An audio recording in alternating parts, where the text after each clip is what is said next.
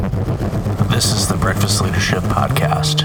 Boundaries or burnout, you make the choice. Here's your host, Michael Levitt.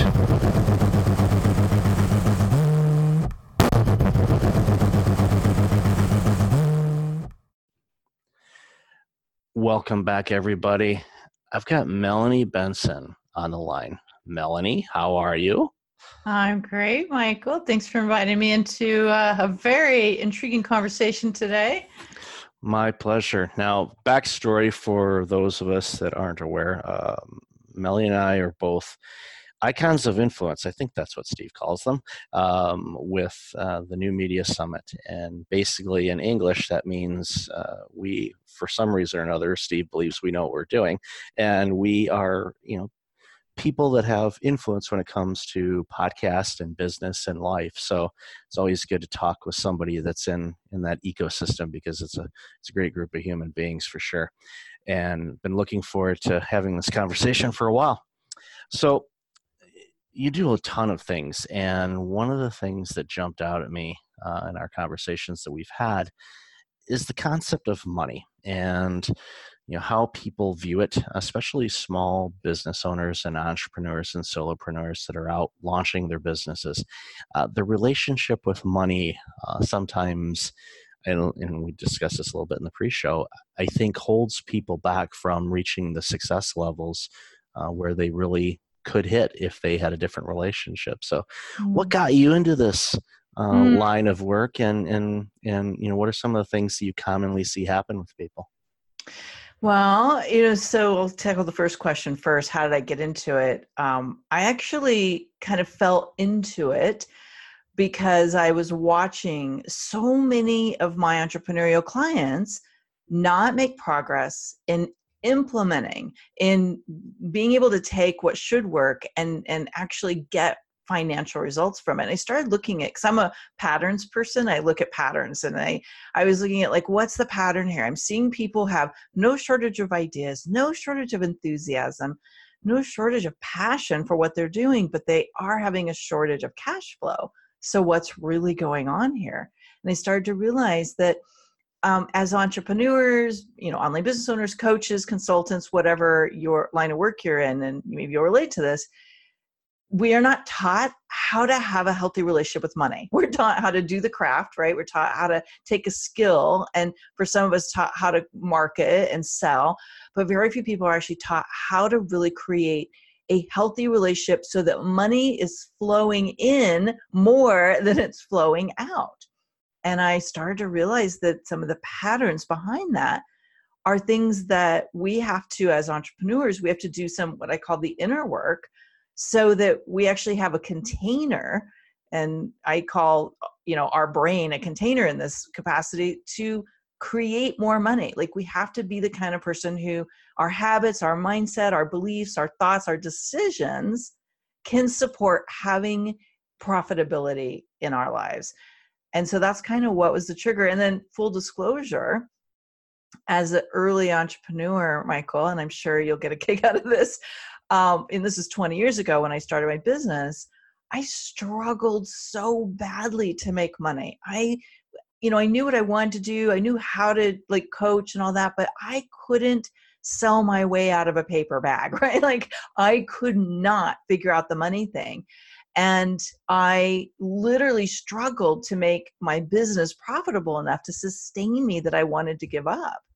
And when I cracked that code for myself, by shifting you know my thought patterns around money and realizing i had to really change my whole belief structure about having money i started making six figures over and over and over again really easy and i started multiplying my six figures. And when people would come to me and they'd say can i can you teach me the strategy of what you're doing? what i realized was it wasn't my strategy because anybody could do what i was doing. It was my mindset that set me apart and that's how i started to work with people around the money mindset as part of teaching them how to be successful in business. And it's so crucial because i think you know i'm in the same boat where i was so focused on okay what will this earn me instead of what impact will this have? And and it's changing my focus on on what I was actually doing and and not overly worrying about you know the income prospect of it. Um, but you know, one of the things you, you alluded to a little bit is you know when I look at opportunities, I think, okay, is there a monetization component to this? Yes or no? Okay, and then you know I'll say, okay, well, you know, as far as trying to figure out what that could be, great. It's not one of those big things where I go, all right, I need to, you know, to do this so I can make X, Y, or Z. But from the flip side of it, I go, okay, is this a good idea for me to do? Let's take the money thing out of it for a second and just say, if money wasn't an object and I could go and do anything I wanted to, doesn't matter. Everything I need is taken care of. Would I do this thing? You know, would I launch this product? Would I do this service? Would I work with this client? And and that's where you know, for me, that was one of the the mind shifting things that I did was, you know, don't worry about you know the compensation component of it. Would I want to do this?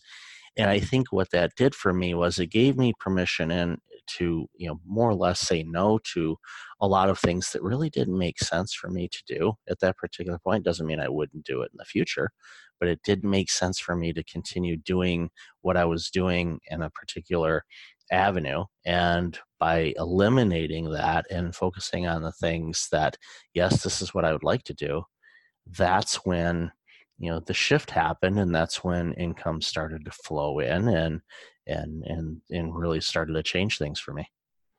So i'm wondering michael in that story was there a shift that you needed to make in how you related to money uh, that helped you get clear about what you take action on?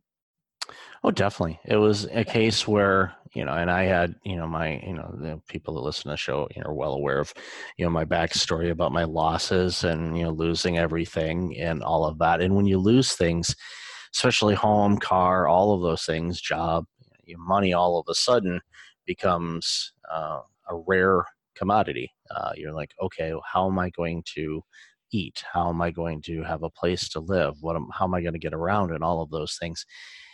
and when af- I recovered from all of those losses and realized, okay, I'm still eating. Um, I have a place to live. Uh, I have transportation that's accessible to me. My health is better. Okay, and I did all of those things without any new influx of income. It allowed me to go, all right, the basics are covered. So that gives me free rein to be able to be creative in what I want to do and understand that, yes, there's going to be money spent on things that may or may not work out, whether it's um, marketing campaigns or offerings or you name it.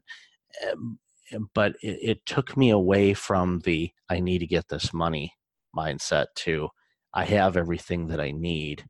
And once it comes in, then okay, great. Now I've got revenue flowing in okay what can i do with that now and it mm-hmm. changed it from something that i needed and a commodity and something that i was consuming to more or less changing money to me is more as a tool that allows me to do different things or okay i'm going to invest in this or i'm going to buy this product or service that can help me learn how to do this which then will then allow me to do this and this which has a monetization component so i can then take those things and do something else to grow and you know, basically uh, i don't want to say wash rinse and repeat but I, it's changed my relationship with money where i'm not you know looking at you know okay when you know when i was you know working in the day job world okay when's the next paycheck? Okay how many days till payday kind of thing. Now it's like i know what i need. I don't have to thankfully you know worry about okay, do I have money to be able to buy this? You know, I, I, am more, I guess the, best way to describe it is I am better with it because I'm using the tool as a resource to allow me to do the things that I need to do.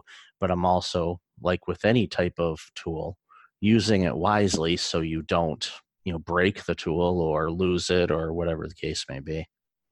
So as you're talking, it's it's reminding me that one of the fundamentals of having a really great relationship with money is really understanding there is a mindset of wealth and prosperity and profitability and then there so that would be the being side and then there's the doing side. And i've actually discovered that people who are responsible for their own income can have a healthy mindset around it but if they haven't really developed the the doing side which could be your strategy it could be your habits uh, it could be the way you manage the flow of money you can actually make good money and still be broke. And then if you don't have the being side, meaning you haven't conquered what I call the three greatest profit drains, then you can actually be good with money and you can manage it well, but there's a part of you that kind of rejects doing the things that actually would create more financial flow so you don't really have the money to manage so there's really there's two kind of ecosystems as you were talking about that support having a really great relationship with money and if you want, like I could share a little bit about what these being level uh, issues are. I, I find there's three common ones. Sometimes there's more, but there's typically these three common ones. Do you want me to go into them a little bit? Well, please do. And you know, before you do that, I was going to ask a quick question on on sure. the being side of things. Is do you find? And again, when you know you share them, maybe you'll you'll answer this and in that way. But do you find those people that struggle on the the being side um, there's an element of, of, procrastination and i'm not saying you mm-hmm. know laying on the couch and you know watching netflix and all of that stuff but just they're they're hesitant to do something and mm-hmm. you know where they you know want to you know do other things but they're like no i don't feel like doing that and mm-hmm. that so i'm guessing that the answer is yes to that but yeah please please well, please, please share yeah, yeah procrastination is, is interesting because it's almost like it's a tether between the being and the doing because you're not doing something that on some level you believe will help you and you're resistant to it right? And the resistance comes from the being side. So yeah i'm going to unpack these three profit drains and then i'll tell you where i notice procrastination fits in a lot. Uh, so the three profit drains, and I should probably say I've been teaching this for close to 10 years now, uh, been in business almost 20, coaching and mentoring people who build a business around their expertise. So I, I work with a lot of people who are wanting to expand their revenue.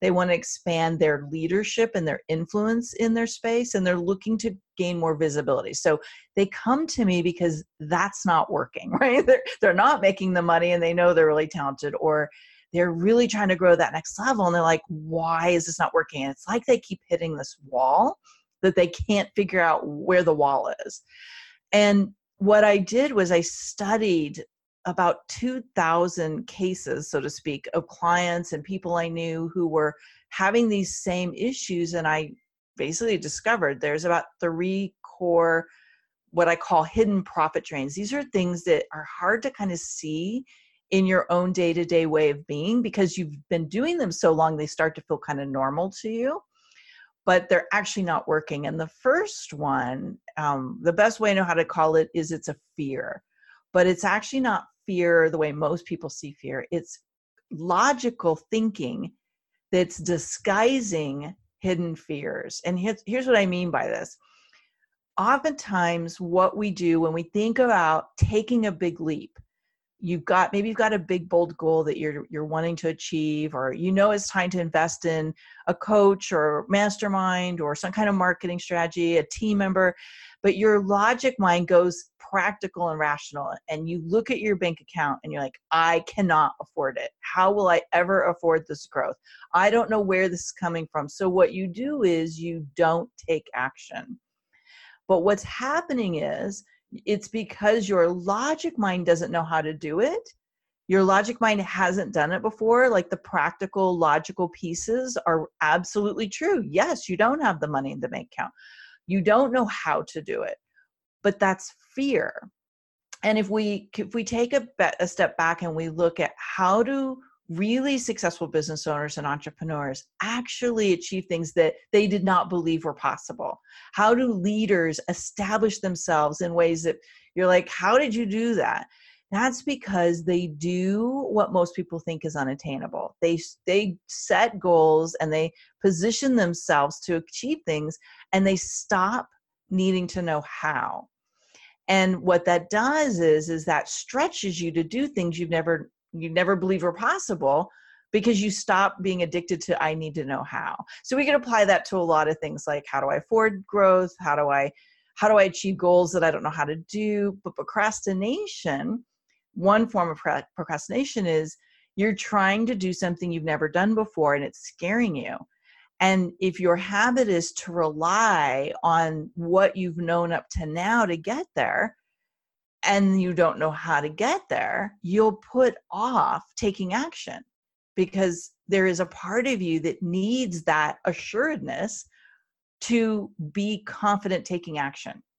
So that's one way profit drains kick in. And I personally, I had a lot of breakthroughs around this one for myself early on. And every time I wanted to take a big leap forward in my business. And I noticed a lot of my clients do because I was very addicted to the how as well. Like if I didn't know how to do something, I would talk myself out of it versus leaning into it and going like, all right, well, if I don't know how to do it, but I know I want to do it, what next step would I take? And that was actually, you know, one of my first breakthroughs getting me into six figures the first time was I had no idea how to do it. I just knew I wanted to do it and I was willing to do whatever it took. So that's the first profit drain. Yeah, it's crucial because you know, and, and it kind of reminds me of, of choices that I made. You know, when I launched my business, you know, there was a lot of things that I didn't know, but yeah, you know, it's like, okay, well, I know I got to take this step, so let's take this step. Or you, know, you mentioned coaching program, like, eh, okay, yeah, probably can't afford this, but I can't afford not to because I knew that you know my my goals were bigger than my fears and you know the fears you know if you listen to fears you know, it'll it'll tell you don't even get out of bed if you really want to you know really you know get down to it you know there's and unfortunately i know there are some people that probably suffer with things like that but for me it was like i have to do this because my goal and the mission that you know, i laid out for myself was such that I had to do this, you know, and and went into a kind of a if I don't do it, who will? Now, sure, there might be somebody that will, but they're not going to do it from my perspective, and I didn't want to rob society of the opportunity to learn from from me and the people that I work with and colleagues and all of that because I easily could have said, no, I'm not going to do it. I'll just I'll stay in my day job and I'll uh, just kind of go about my life and so be it and and I, I, think back to the past few years if i didn't make those bold choices going man how boring would the last three years have been because i just i wouldn't have done anything and who knows where i would have been both mm. personally and professionally yeah that's I, I totally relate to that um and it kind of reminds me like the antidote to number one is um, what's your why? Like when your why is so big and compelling and you're so uh, emotionally connected to it you you like you operate differently. And instead of like feeling like you need that safety net all the time you learn to take action without knowing how it's going to work which is what you're alluding to earlier. And this kind of reminds me of like the profit drain number two that often comes up hand in hand with fear is that you feel in conflict with whatever like there's a part of you that wants the growth there's a part of you that wants to take this big leap there's a part of you that wants to grow and evolve in, in a way but then there's a part of you that um, is afraid you're going to lose something. And so one of the most common things i see michael and i'm sure you've bumped up against people who do this too is they want that next level of success but they're afraid they're going to lose time freedom. Or they're afraid they're going to like lose the ability to nurture a relationship. And there was a CEO I was working with one time. He was uh, the president CEO of a really large mortgage company here in Southern California, and he hired me to help him double his revenues. And so we were working on a strategy, and he confessed to me that he was procrastinating the steps that we would map out. And when I went in and I, I do this thing called recoding, and I'm looking for what's the belief or the the thought process that's holding someone back from taking action. And we discovered that he had this deep fear that if he actually put those things into action, that his wife would leave him because he would be busy and wouldn't be present to her. So I really I get like when when we look at things in in buckets, it's like, well, I can either have this or I can have that then we start to pull ourselves back you know maybe we take 10 steps forward and then we take about 20 steps back. That's another way i see procrastination kick in. But if, i'll just jump right into the antidote on this one. You have to find your and. See when you think i can have this or that i can have more success or i can keep the time freedom i have or I can have, um, you know, I can take my business to seven figures or I can have a relationship. Of course, we're going to like hold the thing that's most valuable to us safe and not go for the next big level of success unless that's your priority. Um, and then what I find is that's because you're you've trapped yourself in in a limited paradigm. You believe you have to sacrifice something to get to the next level. So what we have to do is look at like, well, how could you have more success and nurture that relationship or and keep a certain amount of free time and so we start to deconstruct the the trap and recalibrate the goals so that it can allow you to have what's important to you. So that's just one example but i see those go hand in hand a lot because you know the procrastination is kicking in like why? And it's usually because you think you're going to lose something to gain something else.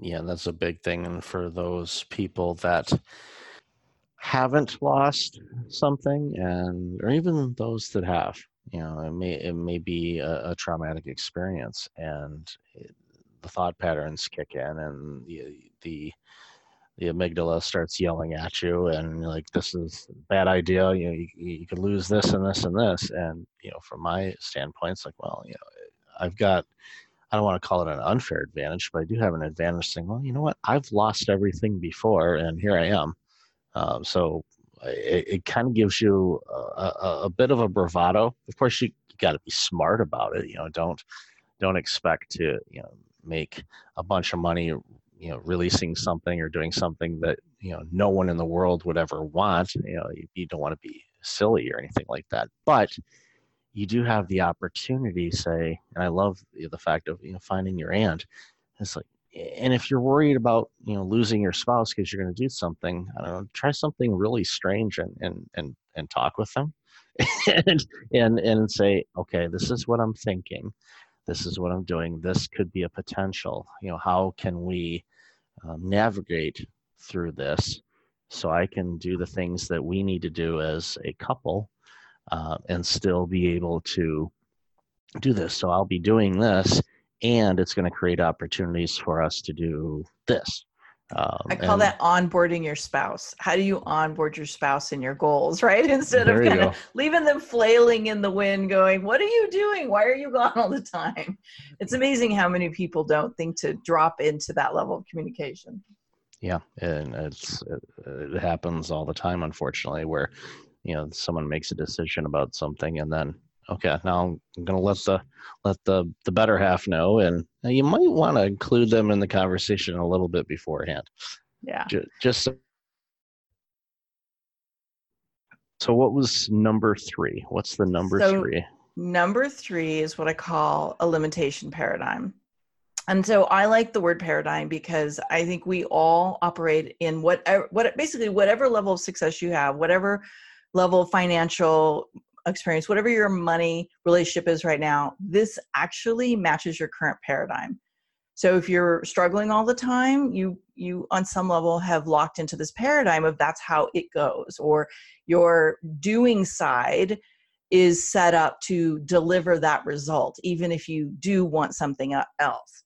And so your paradigm is actually programmed for you in childhood and early adulthood sometimes where we kind of see the way things are with pivotal people in our lives and then we replicate it. And for most of us it's very unconscious. Even if we hated the way it was we t- it gets encoded into our way of being. And unless you're really savvy and you really start doing the work at, at a younger age you just replicate it. It's just how human beings are.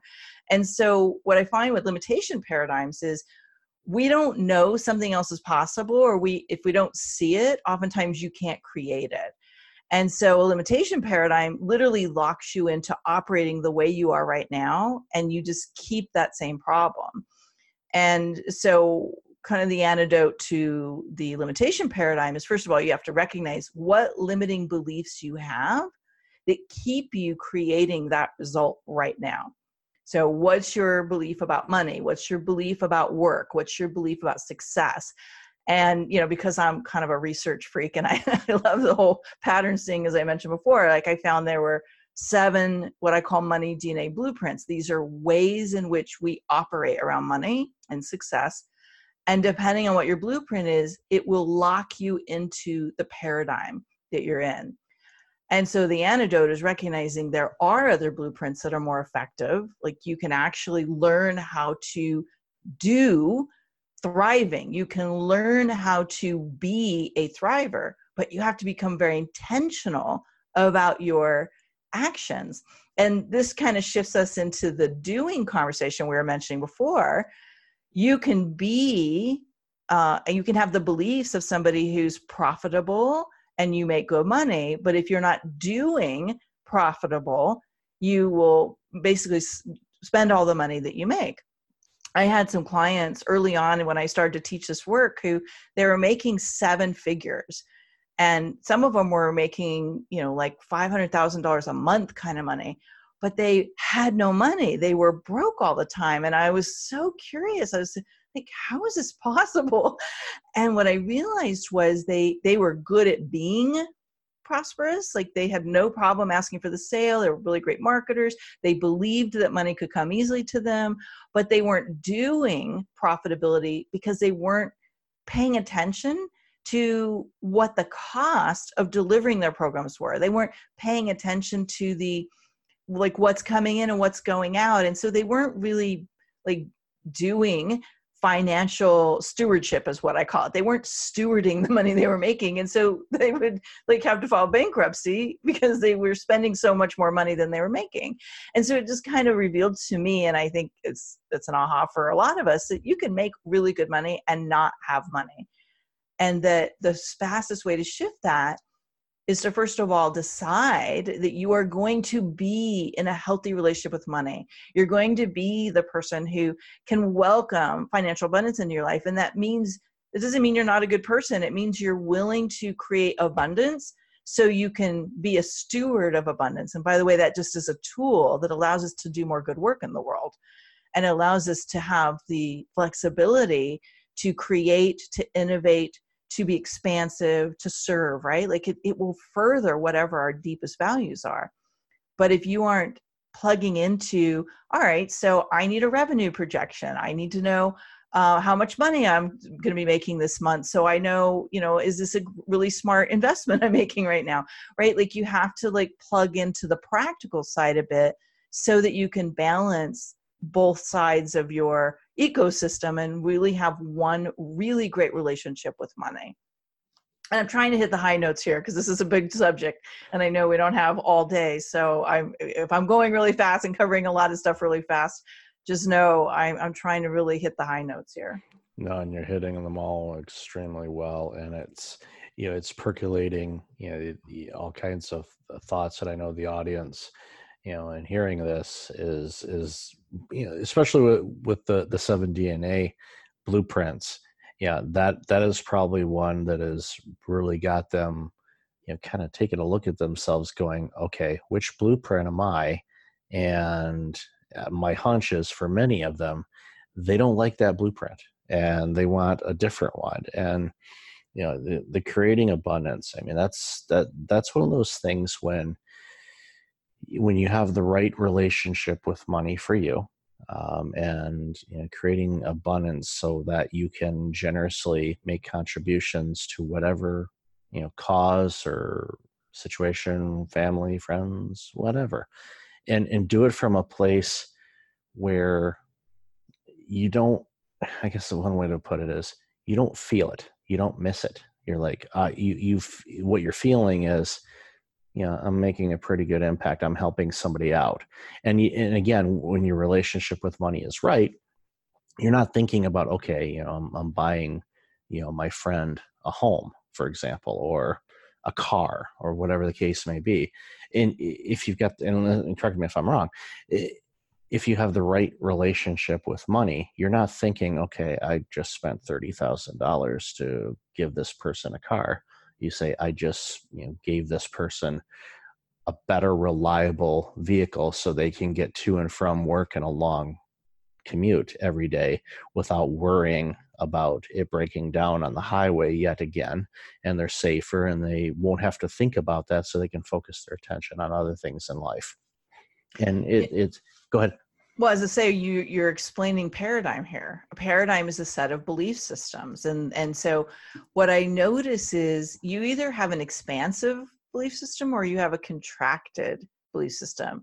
You know so you're either a glass half full person or a glass half empty person. And when you're operating in a constant state of scarcity and that might have been your childhood that might have been you know maybe you hit some hard times but when you're in that pervasive scarcity like all you see is what you're losing.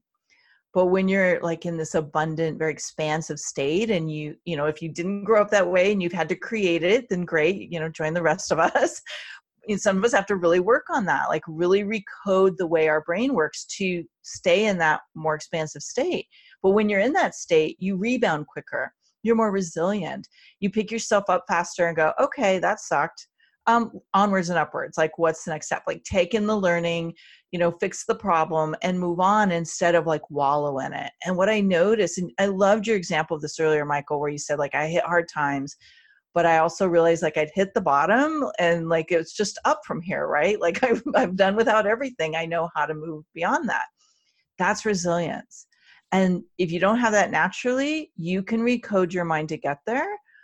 But what you don't want to do is live in that state of scarcity and fear and let that be your decision maker. Because that's a really tough place to create a successful business or to really improve your leadership from.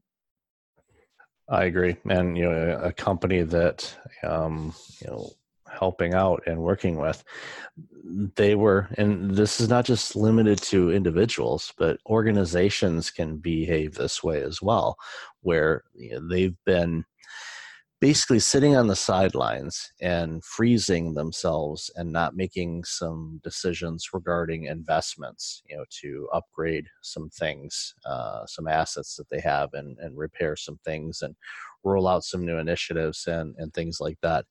And the thing that caught me off guard initially was you know they're, they're operating in this scarcity mindset but they've got enough money in their financial picture you know cash not, i'm not talking about equity or uh, credit or anything like this but cold hard cash to be able to take care of those things three times over but they don't want to spend the money because they were f- afraid that something could happen mm, and okay. You are describing the hoarding blueprint just so you know that's mm-hmm. the hoarder money dna blueprint yeah yeah and we see that a lot with with people not just with with money but also with with things you know mm-hmm. hoarding you know we see that and mm-hmm. um oftentimes there's some type of you know association from you know their childhood and they saw their parents do it you know we for those that you know grew up in the great depression and you know even we might be seeing it you know again with you know the recession that took place you know back in 2008 and 2009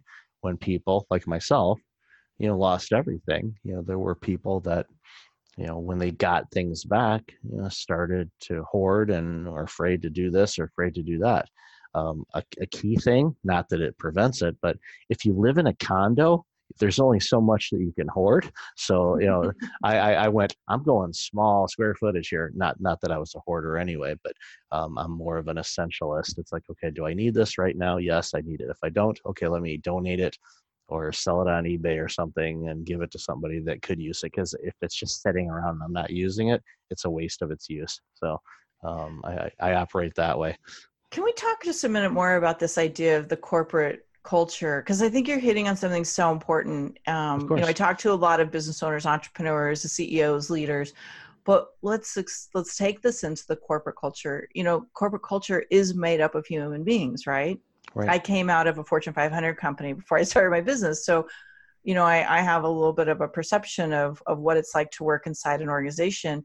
But what you described is so powerful because the culture of an organization is typically shaped by its leadership team and if it's, le- am I right? Oh, uh, ten, you're 10 out yeah. of 10. Yes, absolutely. Yeah. So when you um, have leaders who come together from a place of scarcity and um, you know whether that's uh, or you know because sometimes the grassroots effort to starting a business is we have to we have to squeeze every little penny out it's like at some point the company culture has to evolve into growth mode and leave behind the energy that it started. You know bootstrapping is not a long-term success strategy. It is a um, it is a way to get off the ground with self-funding right? Like to really like like reinvest every single penny you have into its growth. And it's a very powerful strategy but you cannot keep growing with the same strategy that got you off the ground. And so i just thought that was really great point as we take that into the corporate side into like a, business's culture. It's not the business per se it's the people who are shaping the value of the business. And usually it's because they've kind of locked themselves into a fear based model. Yeah i see it a lot. And you know i and i love the analogy of you know a startup and you gotta you know watch every every penny and and then you get successful then eh, i tell people all the time especially when i go into organizations that have had success and now they're kind of stagnant and they're wondering why you know the techniques that they used before aren't working now and you know i tell them what got you here won't get you there. Uh, you have to adapt and grow and change. It's you're at a different level. So though it, it's like I use the analogy. It's like what you learned in kindergarten. Yes, you can carry that through, but you are now in high school and you need to utilize some different uh, learning mechanisms and do things a little bit differently so you can grow from here and then college and university and work life and, and everything else it, it each each level uh, requires some new thinking new learning new skills it's called growth and uh, it's funny where a lot of people will will hit a certain spot and then they decide okay i'm going to hit the cruise control button and that's you know that's as fast as they want to go and they don't want to grow anymore and sometimes if if those are the leaders of an organization that's problematic. Yeah i totally agree. Well I, I don't know how much more time we have but i will say this is is um i think right now there's there's like a wave that's moved beyond you know the 2008 2009 debacle but I, I think as as a rule like i'm seeing people who got affected greatly there, many of them haven't quite recoded that pain of losing stuff, losing money, losing momentum, and fully adopted what I call um, like a healthy money mindset. And so, if you were going to do one thing, I would encourage you to really like look at what's the success I do want.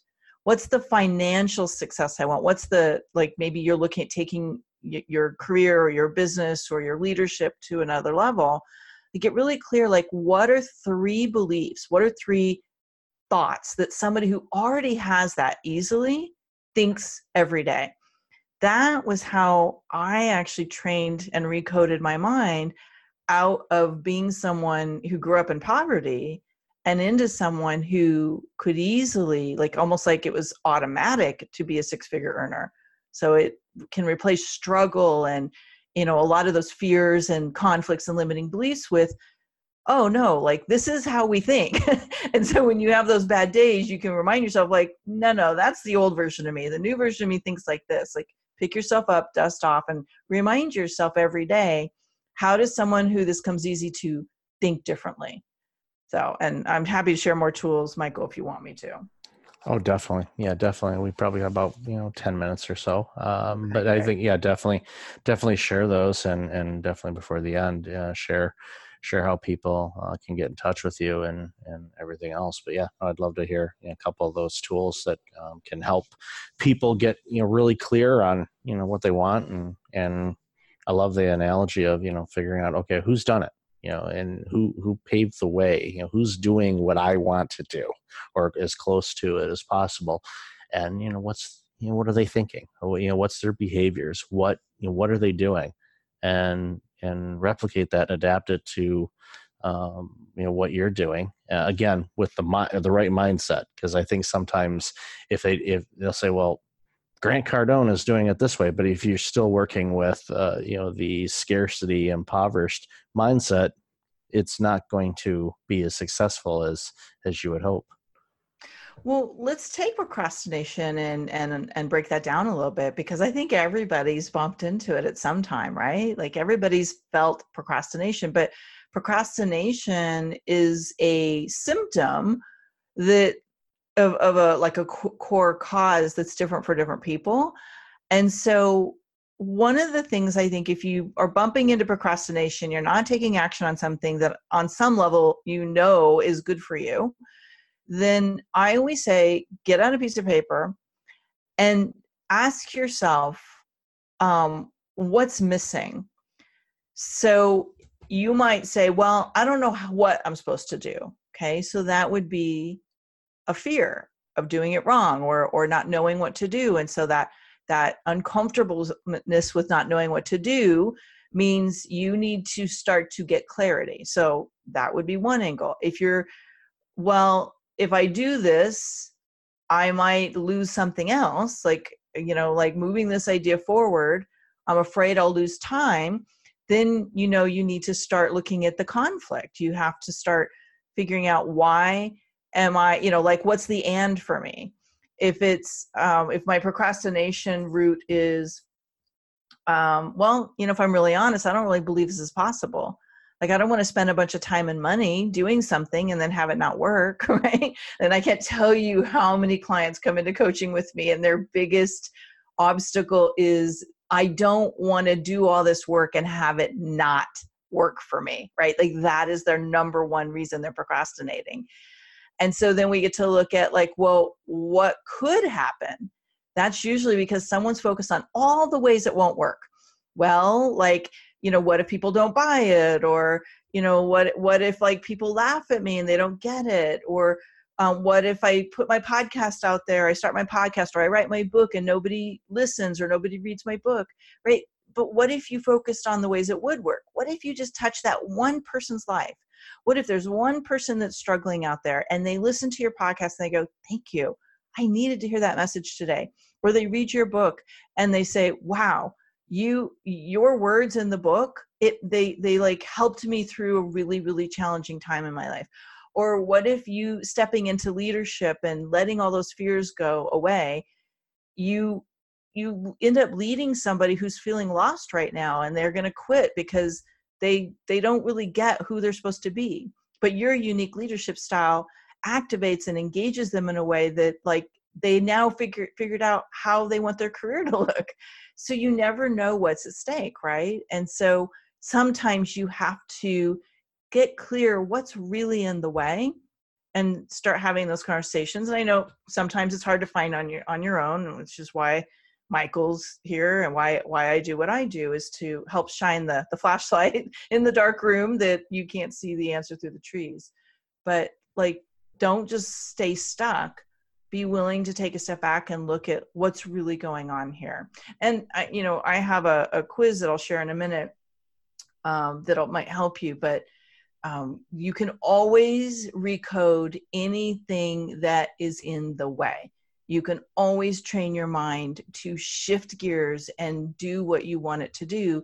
You just have to get clear what do you want? Oh can i share one more thing michael? But of course. Um, one of the things i learned that was such a huge breakthrough in my life it like revolutionized everything. Some of us have the clarity of what we don't want and we go about our goals and setting a vision for our business or our career path uh, by like trying to get away from what we don't want. But here's what i learned. I, I actually got trained in a body of work called neurolinguistic programming nlp and it's it's the it's the art of using language to teach the mind and how to travel a new neural pathway. Like science has taught us that there are neurons that fire in our brain like a, a situation happens the neuron fires a familiar path and it gets us the same outcome. If we want new outcomes we have to trigger the mind to you to go down a new neural pathway. So one of the things i realized was is i personally was wired in my life to avoid pain. So something i didn't like I would go like, well, if I don't want that, all right, I want to do this thing over here, which would get me away from it. But here's what happens your brain can only take you so far away from the thing you don't want before it doesn't know what to do anymore. So then it has to recreate the problem in order for it to know what to do. So many people who have these up and down cycles, like, well, I fix it for a while and then the problem comes back, it's because on some level, you're setting goals to move away from pain instead of setting goals to move towards what you do want. And it's really interesting because this is how marketing, fundamental marketing messaging, is based on pain avoidance. So it's very embedded in our culture and our society to move away from what we don't want. But it was very, very impactful around money because most of us go around, Michael, saying, Well, I don't want to be broke. So what do I want to what am I going to do today? Well, I don't want to like struggle financially anymore. So how am I going to make some money? Well, I don't really like this career path. I don't like doing these jobs. I don't like this boss, right? So I'm going to do something else. Instead of what I really want to do is do more of this. Like I want to like be this thing and I want to have this success. And that just changes everything in terms of who you can how, how you can accomplish success basically and sustain it. That's crucial because yeah, what you focus on is the direction that you end up going. And I don't want to be broke, but you're still focusing on being broke. Well, um, it's you're going to remain broke or not anywhere near the financial freedom, whatever that means to individuals, because some people have different opinions on you know what financial freedom is to them. But you know, for me, you know, I, love how you use uh, the NLP uh, aspect of it because it, uh, that was a big thing for me in my healing and recovering from all of those losses was my mind shift. And i realized you know with everything you know i had to reinvent myself completely. And for me what i had to do was i literally had to change how i looked at things and and focus on the direction that i wanted to go in and what i wanted to do yes, I'm aware of what I would rather not do, but that's not where I'm focusing. I'm focusing on, okay, I want to do this. I want to you know, have more podcast episodes. I want to launch a podcast. Okay, I want to write a book. Okay, well, I, now I want to write another book. Okay, now I want to write another book. And, and not thinking of, oh, it's summertime, I should do this, or I don't want to waste my summer again for writing a book. Uh, no, I'm I'm thinking I can enjoy summer and I can write a book. I can write a book and using and uh, enjoy summer because I can write outside. I can enjoy the you know the the six hours of summer weather that we get in Toronto. Actually, get more than that, but uh, sometimes it feels like that.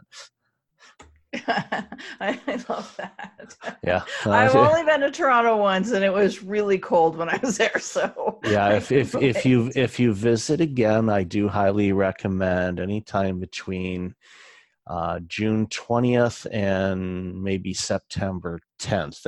Anywhere around those days, it's hit or miss, but usually you know July and August are are, are relatively decent. Um, but after that, yeah, you're you're you're running with scissors uh, when it comes to, especially if you're trying to if you because you know you're you're you're in, in Cali, yeah. Um, I'm, I'm guessing yeah, we, you. We, we basically have two months of winter, where you have two months of summer. So pretty much, yeah. So um, yeah, I think you got the better end of the deal. Uh, but uh, but we have earthquakes, so the, like I don't know. You got yeah, yeah, exactly. yeah. Or do you want to like risk falling into the earth? I don't know. mm, yeah, yeah. Well, ask me that question in January when it's you know like two outside and you know my my my face is starting to uh, crystallize so uh, uh, Melanie, we digress. exactly um, I love this and you know, obviously we could talk for hours and hours on this because it's such an important topic but um, yeah definitely share share that resource you were talking about and other ways that uh, people can get a hold of you. Yeah sure. So one of the things i would encourage if this is calling to you. You suspect maybe there are some invisible blocks maybe some some barriers that you can't quite figure out. You've got patterns that are are frustrating you around money and success. Um, i have this free quiz. It'd be a great place to to kind of get a handle on what's going on. What it does is it's about seven questions, and when you take the questions, it will uh, feed you which of the three hidden profit drains are most prevalent for you right now. And what that does is it kind of gives you a first place to focus. Now, some people find that they're a mix of all of them, and that's that's okay. some of us are just, you know, we have a lot going on there. But what I think is super helpful is focus. Like focus in on, all right, so what's the being to shift and what's the doing I need to shift.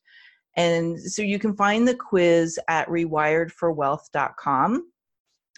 When you complete the quiz, I would love to give you a gift of my book. It's called Rewired for Wealth, no surprise. And what it'll do is it'll kind of take you a little bit deeper into the recoding process. It also explains the seven money DNA blueprints. So if you're like, well, which blueprint am I? That's where I go into a little bit more because I want to really, I want to be able to to kind of unpack those a little bit and and do a better job explaining.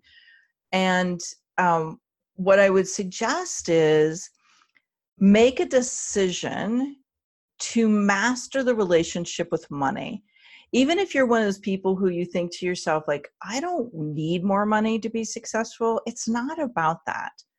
It's about having a healthy relationship with money so that we can expand it when we want to we can give it as much as we want to we can reinvest it as we need to in order to accomplish the goals and dreams we have.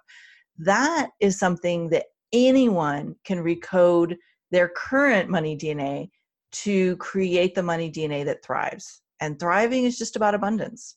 So um, I'm also all over social media. Would love to connect with you on Instagram, Facebook, or um, marginally involved in LinkedIn, but super involved in Twitter. And I'm sure Michael, you'll you'll have those links handy for people. But you basically just look for Melanie Benson, and I'm I'm there.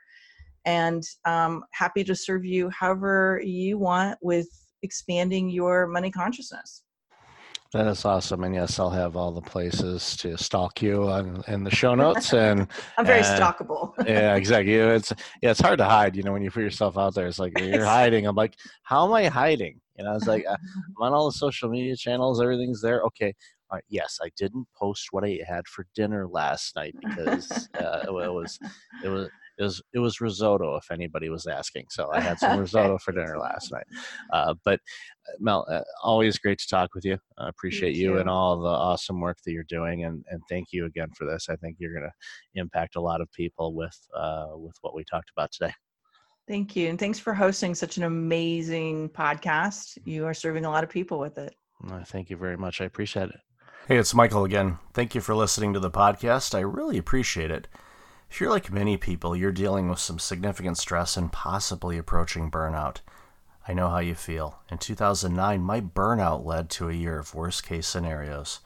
I do not want that to happen to you.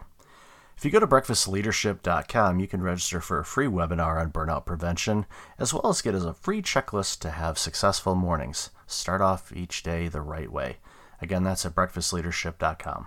Also, since you are a loyal podcast listener, I'm asking you to like, rate, and review my podcast on iTunes. I look at all the reviews and appreciate your comments, and it helps other potential listeners discover the content I have on the show. I appreciate you, and thanks again for listening.